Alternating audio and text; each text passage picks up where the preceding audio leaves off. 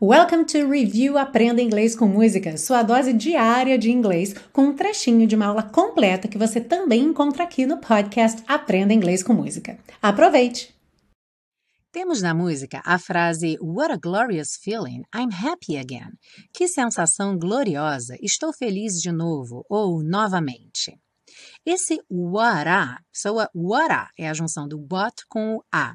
Vamos usar quando quisermos fazer aquela exclamação que começa com que. Por exemplo, que dia bonito, what a beautiful day. Ou que mundo maravilhoso, what a wonderful world. Nome de uma música muito famosa. Uma outra situação seria, por exemplo, what a mess, que bagunça ou que confusão.